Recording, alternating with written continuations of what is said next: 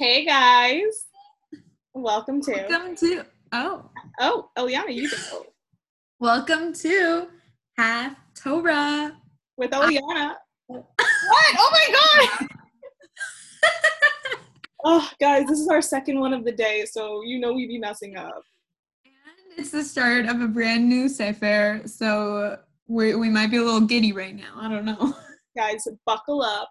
We're in the home stretch. It's Devarim. Crazy times.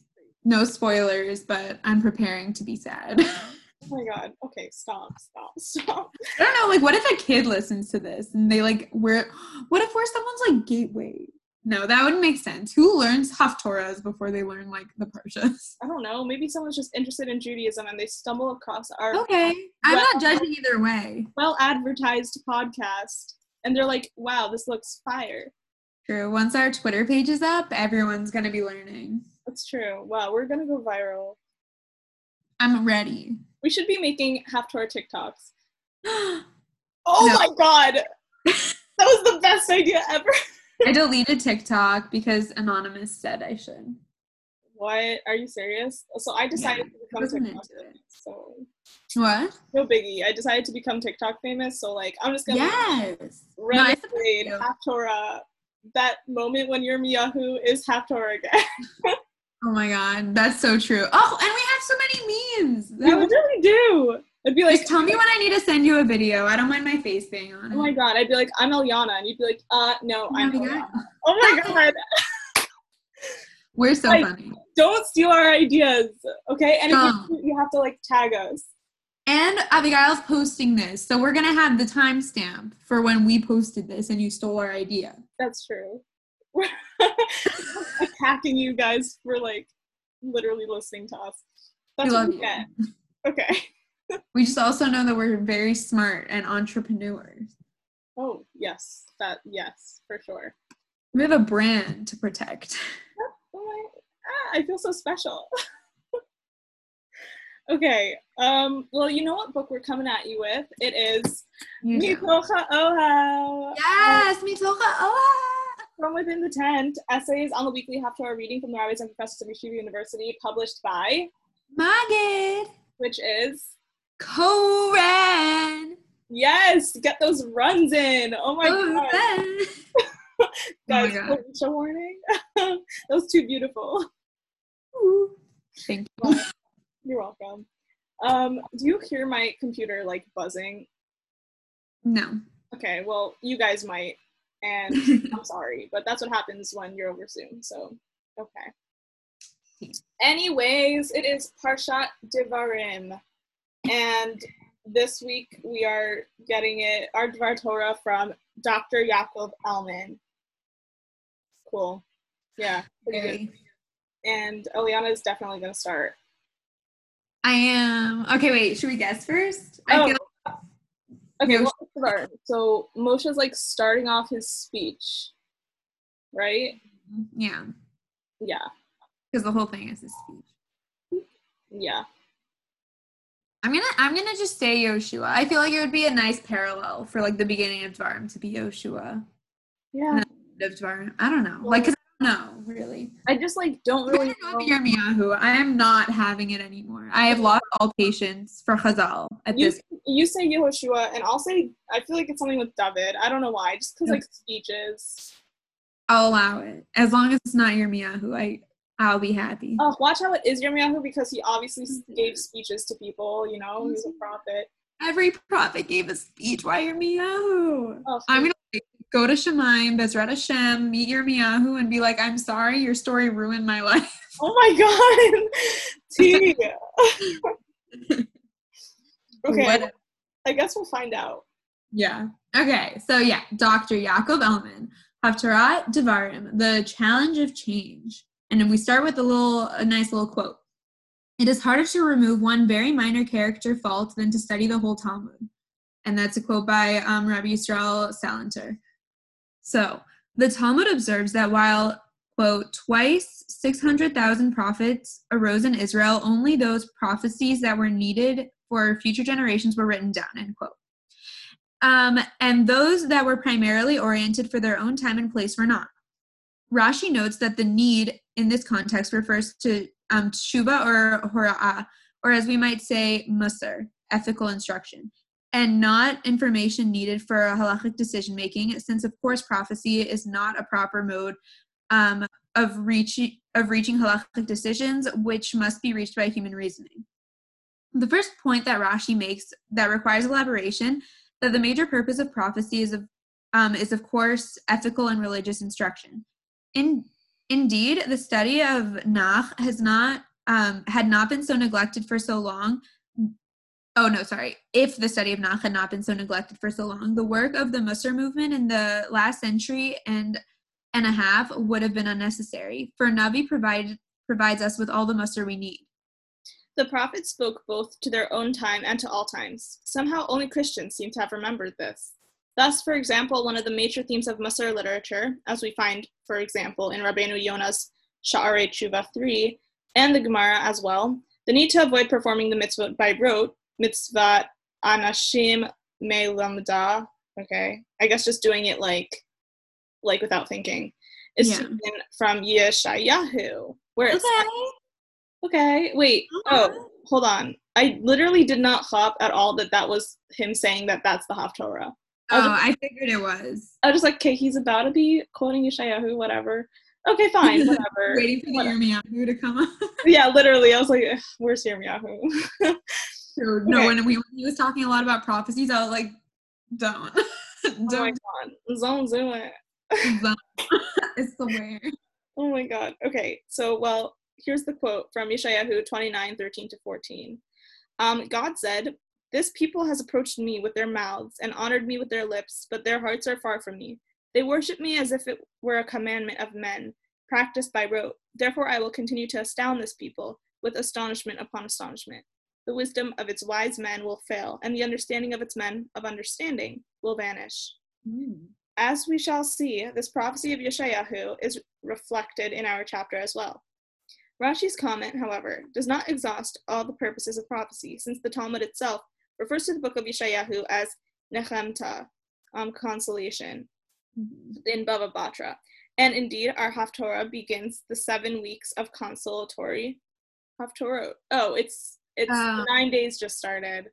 Mm-hmm. Okay, that makes sense. So we gotta feel a little better. Yeah. That Talmudic passage notes also that the books of Nevi'im Achronim are carefully arranged by theme rather than chronologically. With the book of Yirmiyahu, oh my God, he just couldn't not mention him. I'm dead. Okay, people who are listening to this for the first time think that we just hate Yirmiyahu. We love Yirmiyahu. Hazal never listened to our prophetic messages of saying that which weeks should be Yirmiyahu. Yeah. I just need that. It's frustrating when you have you think so hard, you rack your brain, you have such creative guesses every week, and Chazal, without fail, always just decides Yirmiyahu is the correct Haftorah.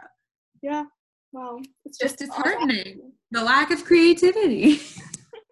So, with the book of Yirmiyahu following the book of Melachim, followed by Yechezkel and Yeshayahu, coming only after Yechezkel.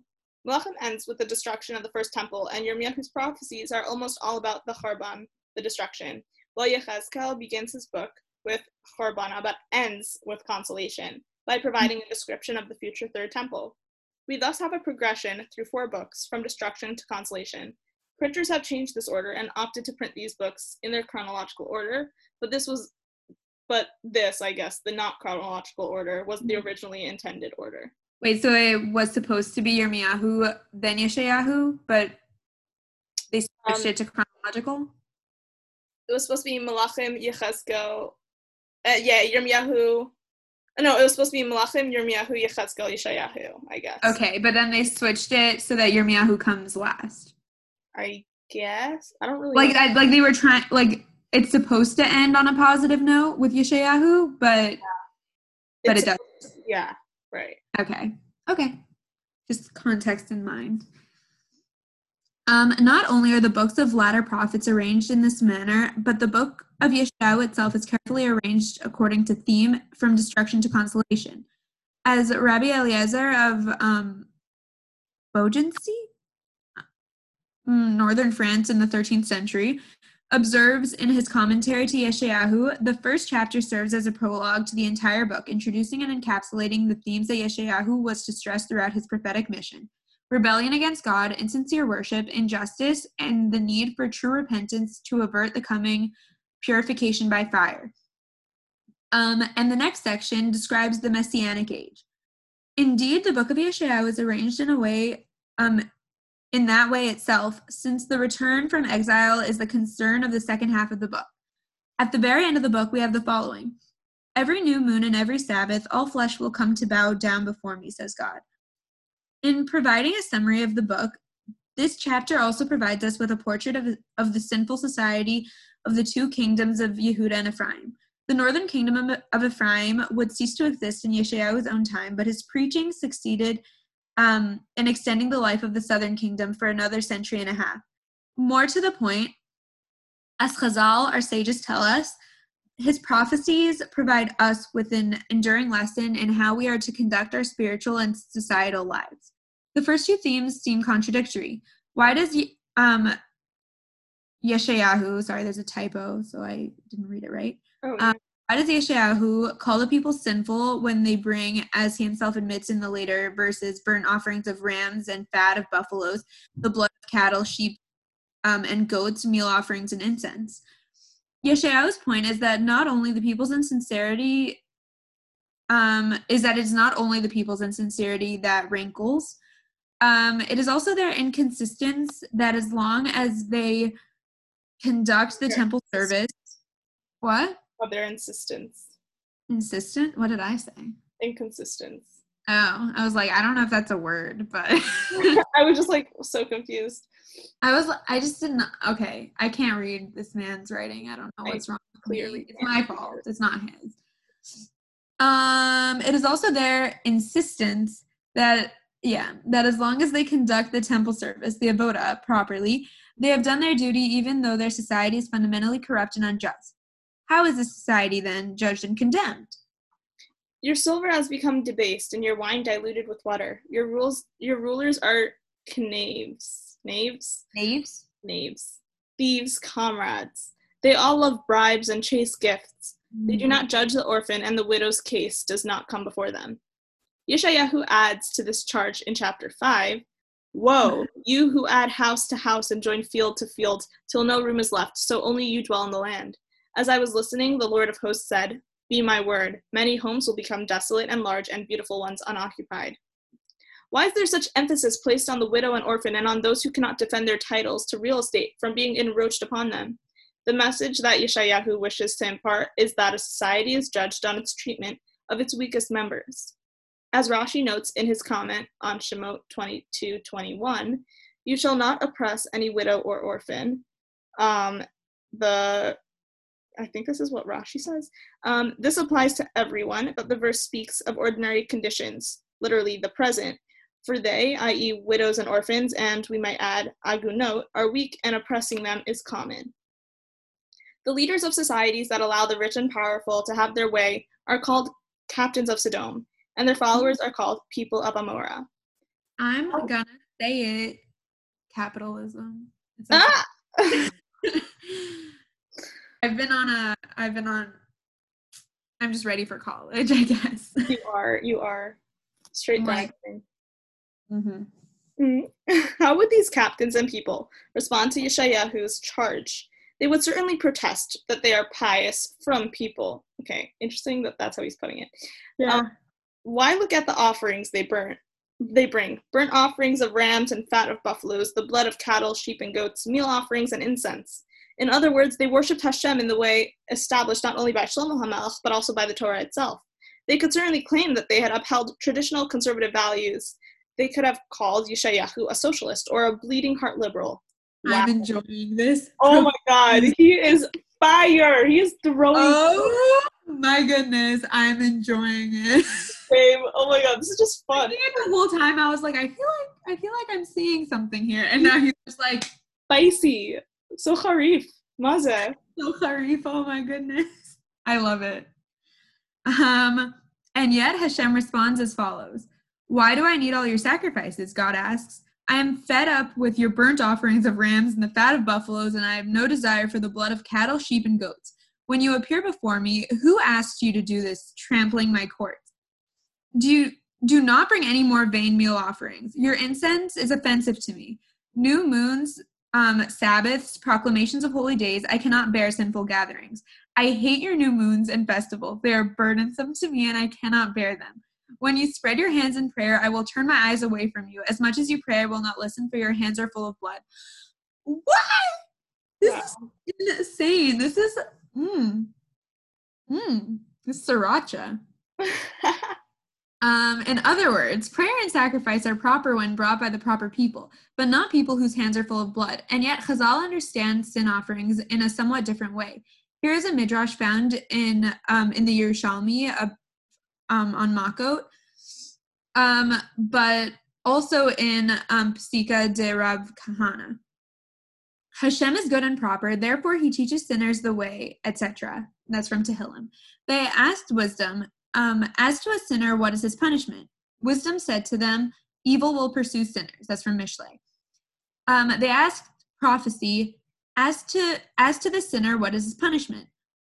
Prophecy said to them, the soul that sins will die. And that's a quote from Yechezkel. They asked the Torah, as to the sinner, what is his punishment? The Torah said, let him bring an asham offering, and he will be atoned for. They asked the Holy One, blessed be he, as to the sinner, what is his punishment? He said to them, let him repent, and he will be atoned for. Said Rav Pinchas, why is he good? Because he is just. He meaning Hashem. Why is he just? Because he is good. And therefore he teaches the sinner the way, for he teaches them the way to repent. Therefore, the prophet Hosea says, repent, O Israel. And that's from Hosea. However, before continuing, let us look at the parallel Yerushalmi in Makot 2:4. Said Rav Pinchas, Hashem is good and just, therefore he shows sinners the way. Why is he good? Because he is just. And why is he just? Because he is good. Therefore he shows the sinners the way. He teaches the way of repentance. They asked wisdom, as to a sinner, what is his punishment? Wisdom said to them, evil will pursue sinners. Mishlei. They asked prophecy, as to the sinner, what is his punishment? Prophecy said to them, the soul that sins will die. Yechezkel. They asked the Holy One, blessed be he, as to the sinner, what is his punishment? He said to them, let him repent and be atoned for. That is what is written. Therefore, he teaches sinners the way to repent. Note that in the Yerushalmi, which is the earlier text, not in it, but okay, wow, I just messed that up. Note that the Yerushalmi, which is the earlier text, lacks one question found in the Pesukah. They asked the Torah, yeah. Asked the sinner. Wow, you're paying. I'm paying attention. He captured my attention. That's amazing. You know, may Torah always do that for you. Amen. I just said amen to my own bracha. Amen. I forgot to, so amen. Oh, well, that's fine, because you're the one that's really paying attention, so I should learn something. Okay, so the thing that was missing, yeah, so they asked the Torah, as to the sinner, what is his punishment? The Torah said, that's your part. Go ahead. The Torah said, all good. The Torah said, let him bring an asham offering and he will be atoned for.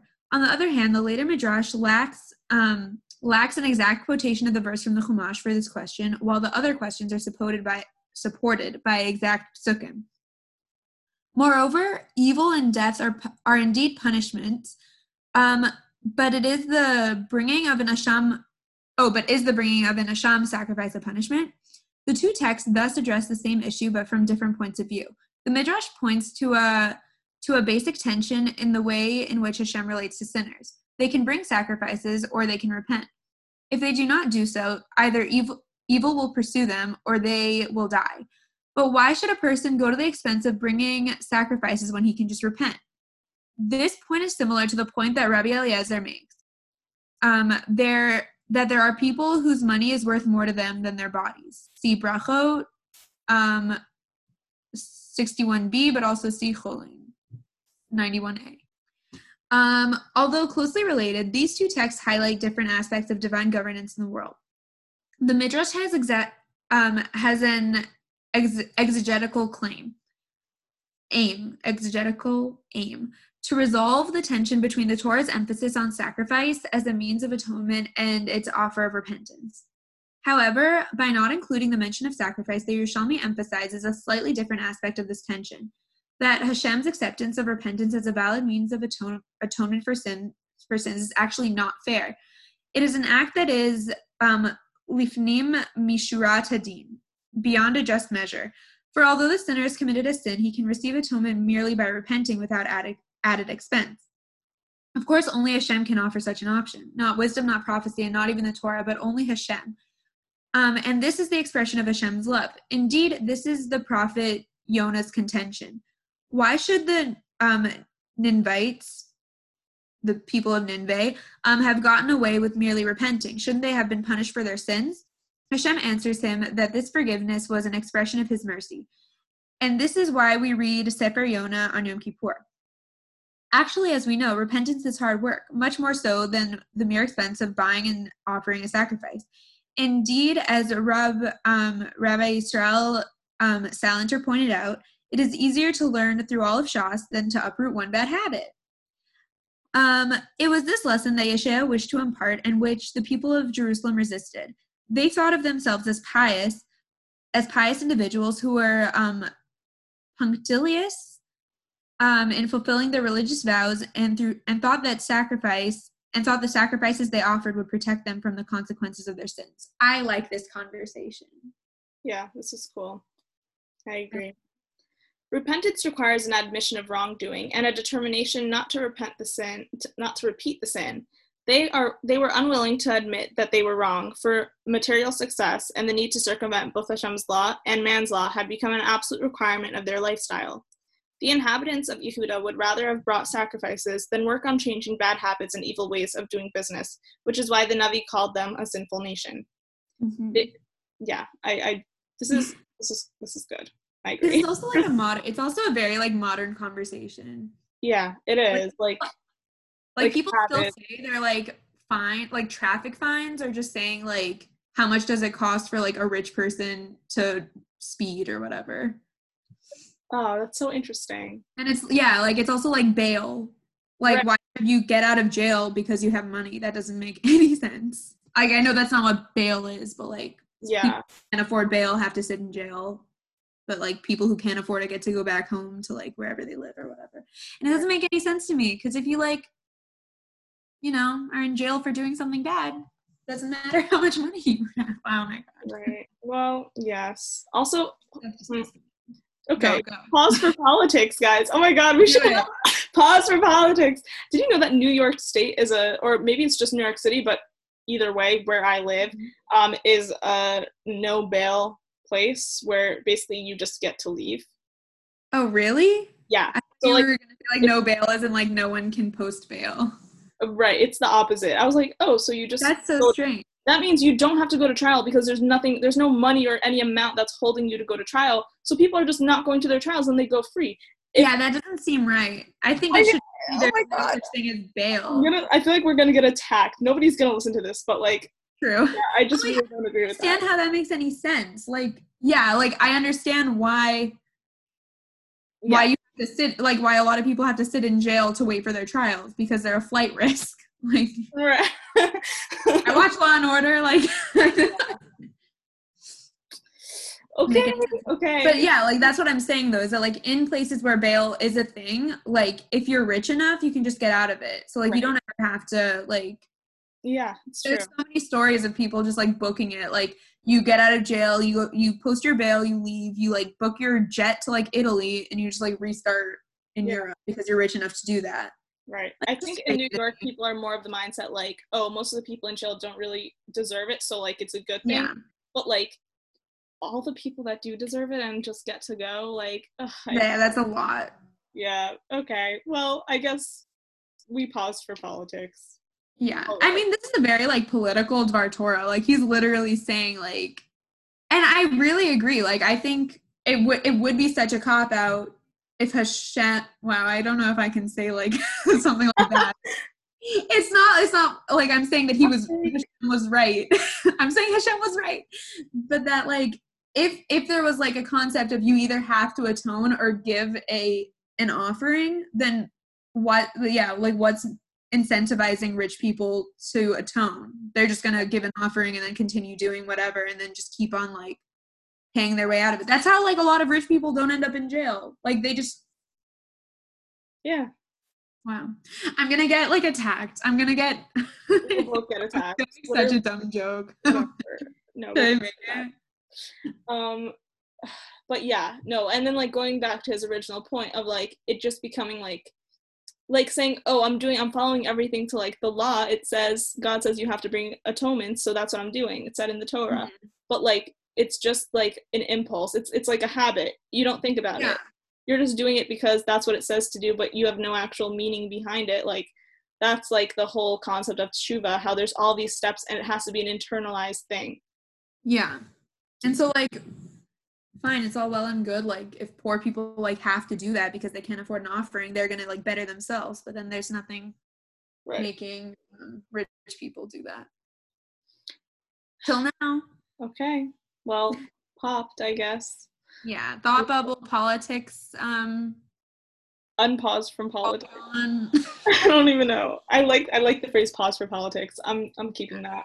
Okay, play for Parsha. Play for Parsha. Okay.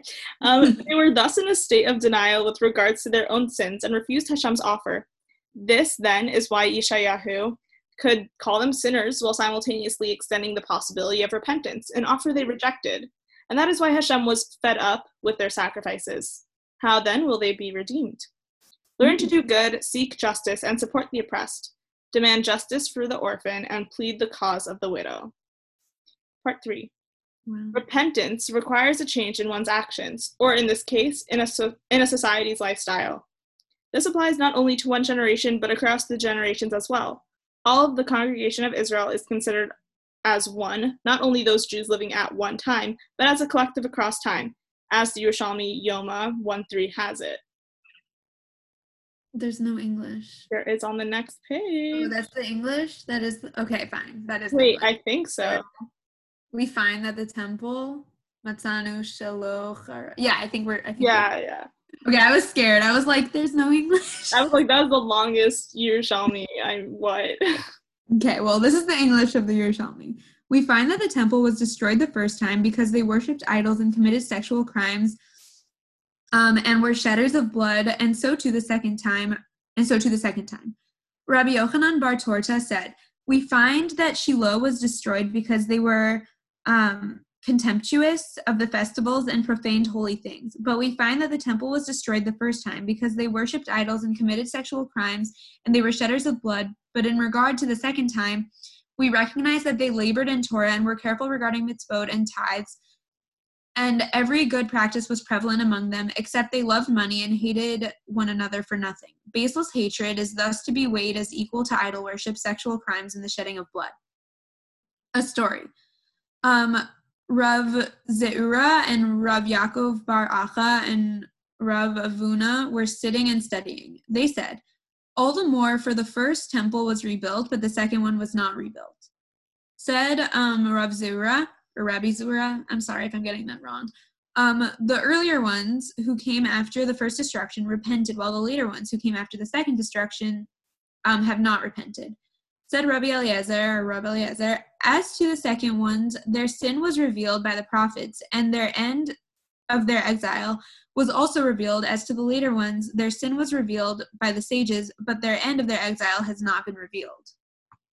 They asked Rabbi Eliezer, are the later ones more pious than the earlier ones? He said to them, your witness is the temple, which has not been rebuilt. Thus, the earlier ones were more pious. They said, every generation in whose days the temple is not rebuilt is considered as though they destroyed it.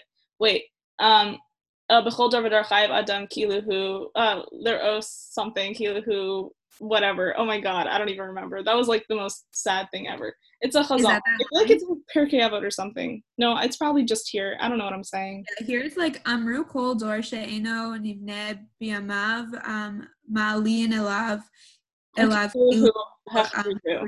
Yeah. Okay. That's intense. That is. And I'm kind of seeing it because in this time I'm seeing the same problems that they had at that time. History repeats itself. Yeah. All right, guys, we're almost done. Thus we must read Yeshayahu's words as though he had addressed us directly. Boom, exactly. Yep. Well, we might not want to, since after all, there are more people devoted to Torah study than ever before, and devotion to Torah and mitzvot is more widespread than in several generations. It is important to remember that the temple has not yet been rebuilt. We, the Orthodox community, or anyone who's listening to this, have improved, no doubt, but are we willing to re-examine basic lifestyle issues? Are we as a community willing to correct certain societal norms that continue to lead to Chilul Hashem? We perform wonderfully in many mitzvot ben adam lamakom, commandments that relate to ritual matters and between us and God, and in many mitzvot ben adam lachavero, commandments that relate to societal issues and other people, especially charity, but problems remain, especially problems that lead to Chilul Hashem in our modern world of instant communication. What would Yeshayahu have said? How would we respond? Wow. I feel like I should actually think about what would Yeshayahu have said. And how he would have said, guys, I told you. He would have said, cancel culture is the worst thing in the entire world, and you guys are just wrecking yourselves and stop being haters. He would have been literally like, just repent, guys. Just repent. Like, oh, everyone, oh my God. Care about people who are less well off than you. Is that hard? I don't know. Oh my God. But also, everyone's just so bored right now. Hashtag Corona time for the past, 17,000 months. Yeah. And they have nothing to do because not everything's open and whatever. People who completely don't social distance anymore, that's a total issue. But, that's insane. Whatever. People who, party and stuff. Well, that's not over. I'm sorry to tell you. I can't. But, people are just so bored and, they have so much more time on their hands and they're, examining what every single person is doing and judging and everything. And guys, what would Yeshayahu have said about that? I don't know. I think it's just insane.